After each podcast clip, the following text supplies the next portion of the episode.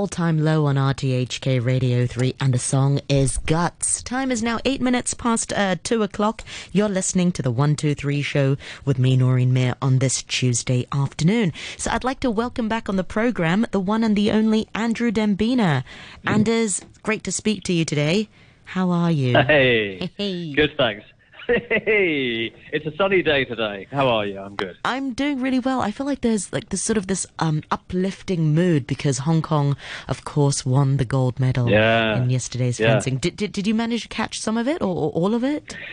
I, I, saw the final live, yeah, which was uh, which was great, and um, yeah, I mean it's uh, it's not something that it's a bit of a fringe sport that not not too many people are that familiar with, but just actually, but so was windsurfing really that Li Laishan won in um, in 1996 at the Atlanta Olympics. So um, that they, you know, it's an immense amount of pride because when you think about the size of Hong Kong, seven something million people, um, it really is just comparable to uh, to other cities. Some cities are much larger than that, of course.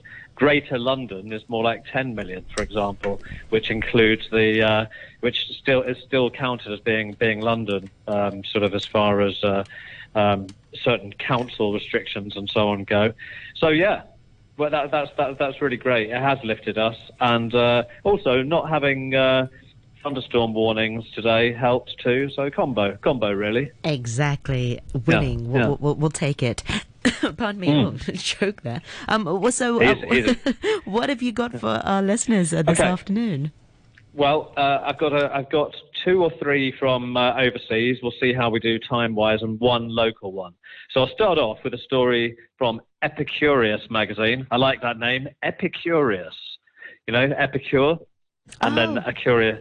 Yeah, got it. Sure, You get oh, I that? get that. So, yeah. So Epicurious magazine, which is based in the US, a story from them, um, which was more. It started off with a review of a quite uh, reasonably new cookbook from one of the winners and bakers of the British show, The Great British Bake Off, and it's how to make uh, one pan baked items. So it means that you can just make something that can be satisfying either as a savory or sweet snack or part of a meal in one shallow pan in the oven. And um, but the story that it really did arouse my curiosity when it declares that an unexpected office tool is very helpful with baking. Now, for the listener, they might not be able to guess what this is. I've sent you, Noreen, a, uh, a picture from that book which gives away the office ingredients. Can you see that? Have you seen that picture? I don't know if you can see it. Yeah. I'm looking It's, at um, it. Looks kind. Okay, sorry. No, no. You, you tell us what what it Well, what it kind of looks like and what it is. Well, it's it, it, it's a binder clip, which is uh, it turns out that the baker's best friend, according to this book, is uh, you know for those who don't know what this is, it's, It's a, like bla- a it's one of those black thing. yeah, yeah. It is. It's something to clasp together a um, you know stack of paper that you might be working on for one um, bit of either work or something home stuff. It could be your home utility bills or something, and you put a little clasp on it with a uh, um, you know with a chrome or shiny silver uh, lever on either side of a black clasp to open it. And uh, the reason it's used is to uh, hold parchment paper or baking paper in the tray. Because I don't know, have you tried ever baking on anything that you need to put this paper down on a tray, Noreen? Baking tray? Yeah. The, uh, uh, when, yeah. When, Well- when I bake cakes, I use it. Yeah, yeah. But the trouble is, when you've got a flat pan, even the, the edge can sometimes curl around, and uh, and it can either stick. If you're making a cake, it can be quite sticky. It can stick to what's on the top of the cake, or it can uh, stop. It can actually kind of reduce the heat going through the edge if it curls over, so it won't be evenly baked throughout. So um, we've discussed more than once since the pandemic started, as it's not been a short pandemic, that people have got into um, turning flour, sugar, and butter and the other ingredients that they put into a hot oven that magically transform into a nice bit of uh, proud baking products, Banana bread, sourdough crazes, you know, they've all been Or we kind can of. call uh, it le pandemic. Le, Le pain. Anyway, you know, bread Oh, in French. Yeah, yeah, yeah, yeah. I like that. I like that. Sure. Le pandemic. Yeah, yeah, Yeah, yeah. sure. That's, that's, that, that, that should be used if it hasn't already for some kind of baking article headline, shouldn't it? Really during COVID times. Very good, Noreen. Oh, thank you. Um, yeah. well, um, you know, people went to some extremes to do things like create their own starter dough for sourdough. You know, it's a bit like the kombucha thing where you have your own starter and you uh, you need to kind of keep that in good condition in order to make more sourdough. But people have been getting tired of some of those things that were crazes at the beginning of uh, the pandemic, and they're now looking for more simple things to bake, like single layer cakes instead of really Fancy difficult things. Victoria Yeah. sponges or Exactly, know, exactly. lemon with piped tones. creaming and all that. Yeah, yeah. With piped cream and icing and all the rest of it. Or brownies, or even baked nutrition bars in the in the oven, which you can make in you know uh, so you can make your own granola bars and things like that. So the baker's name who wrote this book is Ed Kimber. And he's a food writer, and uh, as I say, he was the one-time winner of the Great British Bake Off. And uh, he he actually wrote this book, um, which is called One Tin Bakes. That's the name of the book, One Tin Bakes. Um, he, it was written and published just before COVID kicked in, but it's become a really big bestseller. Like bookshops have run out of this in some places. It, it, I mean, he's from the UK, so it's run out more over there. Don't know about you know international uh, type of Amazon or or other book um, depository um, type orders. I don't know, but um, but there's been a run on his books because it's exactly what it sounds like. You have a book full of uh, biscuits, cookies, blondies, brownies. Do you know what blondies are? Have you heard of those? I have. Is it an Australian dessert? Uh, well, um, it's very popular in uh, as well. Maybe it's popular in in Australia. Uh, uh, is it? I mean, it's basically it's the consistency and idea of what you expect from a brownie, but it's a lighter colour. Is that what it is in Australia? I too? think so. Yeah. Yeah, yeah. It's sometimes it can feature bits and pieces in it, like nuts or coconuts, but it never has chocolate. So it might have a bit of white chocolate actually. White uh, chocolate. Is, yeah. Uh, yeah. Um, and angel cakes. Do you remember angel cakes? Yeah, yeah, yeah. Those are pretty yeah. yummy too. They are pretty yummy. But these these are all things that you can make in a tray, and then you cut them up basically into slices or squares. Um, also, cinnamon rolls, um, which are uh, which can all be you know sort of stuck together in basically everything is meant to fit into one pan, which is about um, 13 inches, which is about just over 30 centimeters long.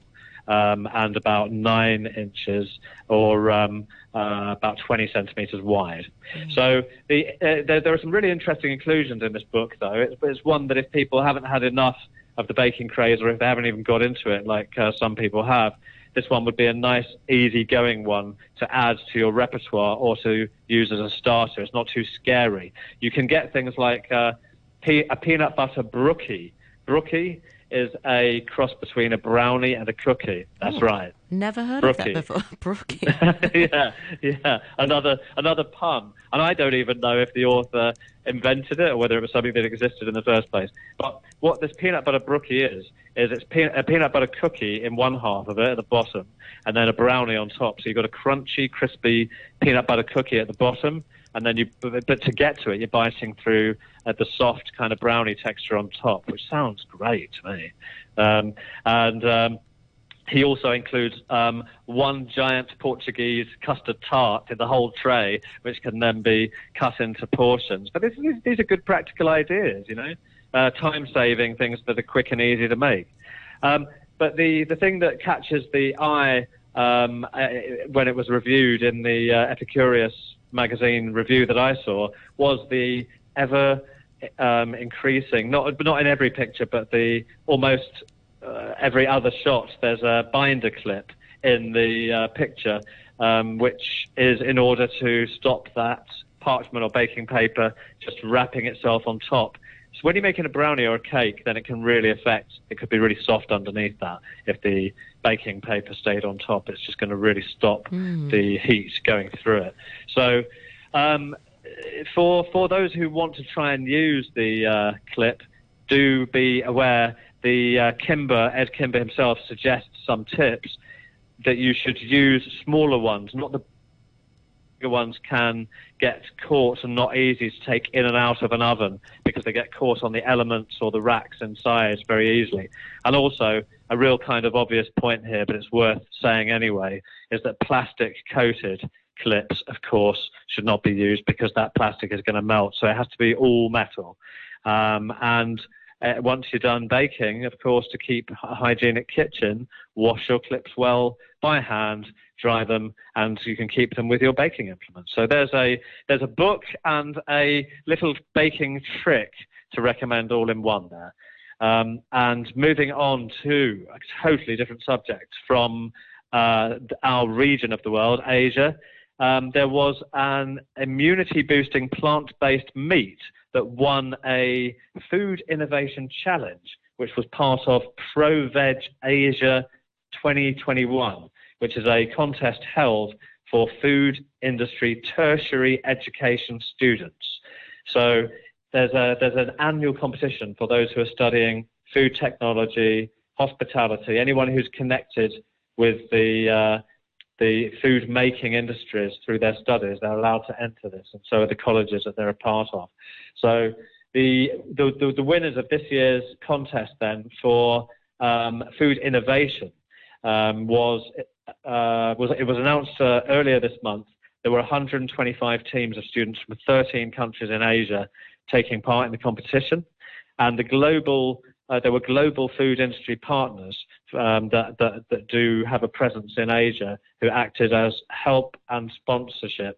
They, that I'll tell you a bit in a bit how they helped, not just through not just through funds and sponsoring, but Oatly, Beyond Meat, Nestle, and Unilever all supported the challenge. They also helped to judge from the finalists out of, out of 125 teams of students to narrow it down to 16 finalists. And what they did to help them was that these big international, multinational food and drinks producing companies worked with these students, the, the, uh, the 16 finalists, to help develop their final proposal for food, a food innovation product.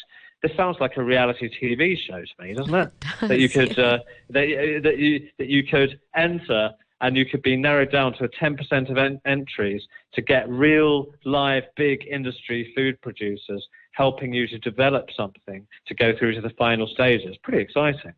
Um, a, uh, another more surprising supporter, given that this is a vegetarian, it's a plant-based innovation contest. So another surprising supporter that I didn't mention in the first batch was CP Foods, lesser well known because it's a Thailand-based company, and it is a pork and poultry meat processor. So it, it, it processes uh, pork and uh, poultry meat stuffs. And this was one of the supporters also of this uh, um, plant-based ingredient um, innovation prize. So eight out of the 16 finalists then had their completed ideas either wholly or part or partially adopted, taken up to become a professional on the shelves item after the contest by the companies that supported them. So half of those 16 finalists got the confidence from these big food making companies to actually take this to the shelves of um, you know, grocery and supermarket uh, stores, which is brilliant, really. And um, the, the, the, the, actual finalists were asked to, to present their proposals to a panel of experts who finally selected six winners out of all of those.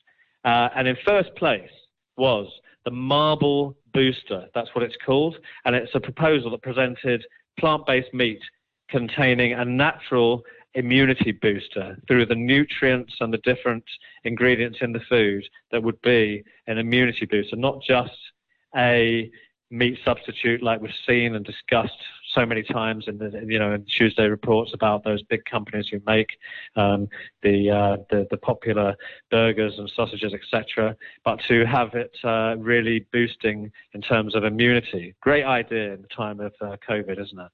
And uh, and this was uh, the winner, and it was developed by a team from Chulalongkorn University in Thailand. Uh, and uh, I'll just tell you some of some of the other entries. I think you, you're clapping their win then. Yeah, I was. You, yes. oh, nice one, nice one. A round of applause from Noreen yeah. Mir.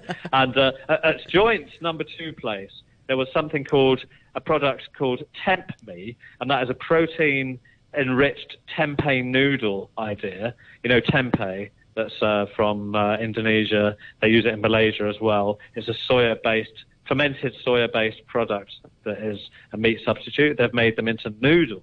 Interesting. Uh, that was joint second place, something highly nutritious. It was joint uh, second place for something that sounds a bit less nutritious butterfly pea ice cream, a plant based ice cream that changes colour when lemon is added. but it does sound quite fun, though. Um, third place was shared by three teams Borderless, which makes um, which makes a lot of different re- uh, ready-made regional dishes with plant-based meat.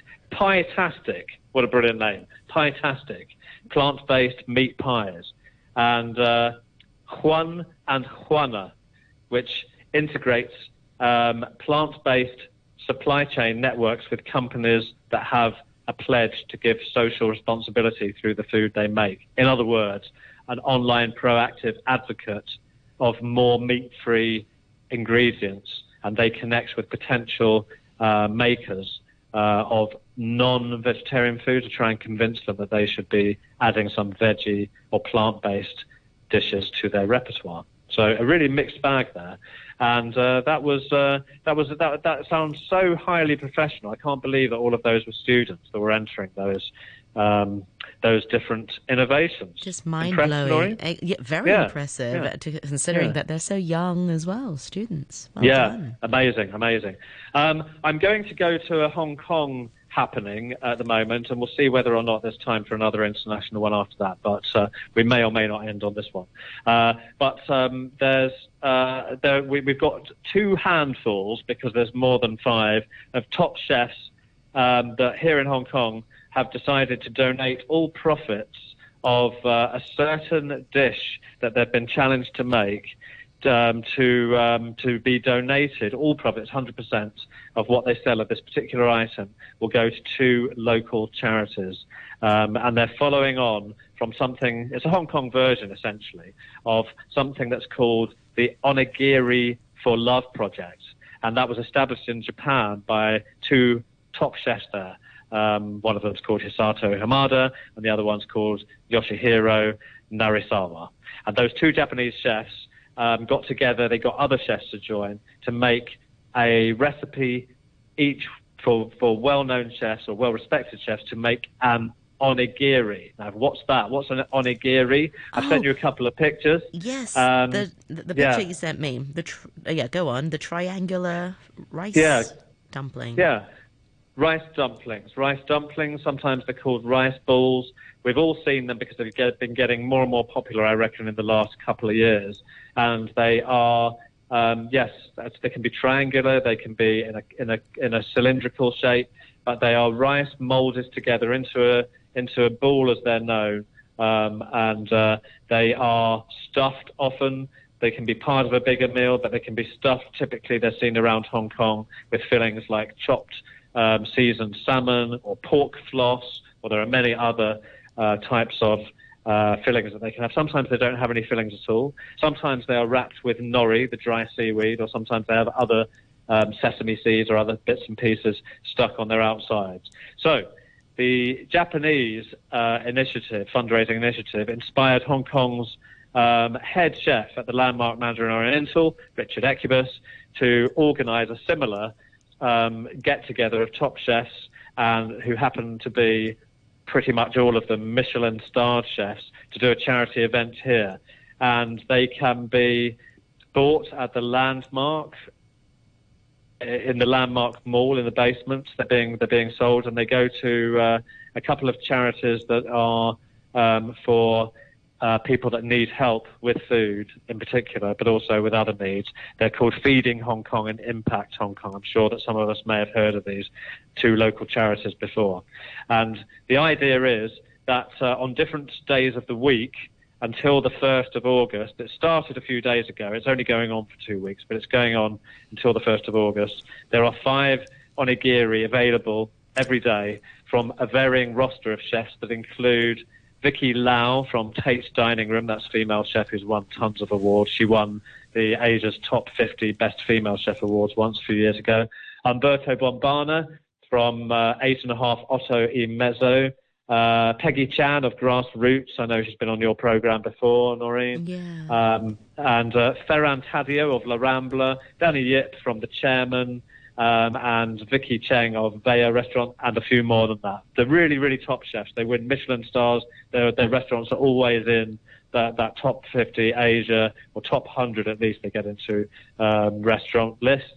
And um, they have they they stuffed them with um, some local ingredients, but some of them, one of them is a French chef, so it's kind of got more French ingredients in there.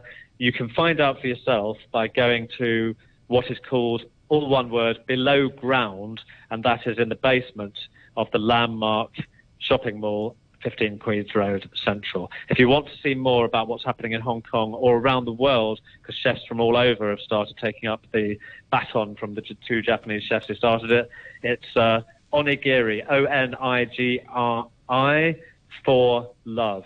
Onigiri, for love. That's all one word. Put a hashtag in front of it, do a Google search, and you'll see what chefs around the world are doing um, to make these onigiri to raise charities where they live or Amazing. where they live. I'm a big fan mm. of, of, of this because it's kind of filling, and you can put all sorts of things. Sometimes it doesn't. You don't even need any meat on it. Sometimes you can mm. j- just put some. Oh, what is it? Some sour plum, some preserved sour plum with it. Goes. Oh, really oh yeah, well yeah, yeah, yeah, yeah, yeah, yeah. That's right. They do. That's that's often uh, one of the. Uh, that's one of the stuffings, actually. Yeah, yeah, which sounds a bit unusual, but actually it's re- really tasty. sort of like a. It is. It is. Yeah, like pickled. Especially, yeah. especially if you have something else with it that's a bit fatty or oily. That uh, that sourness will cut through that. Exactly. So, yeah. Right, yeah. Andrew. I'm afraid we're out of time today, but I look forward to more chats with you uh, in the coming week and, and also next week as as well. Thank you so much for your time and Indeed. enjoy the rest of your week. Thank you so much. Thanks. Thanks. Have a good afternoon. Thank you. You too. Bye.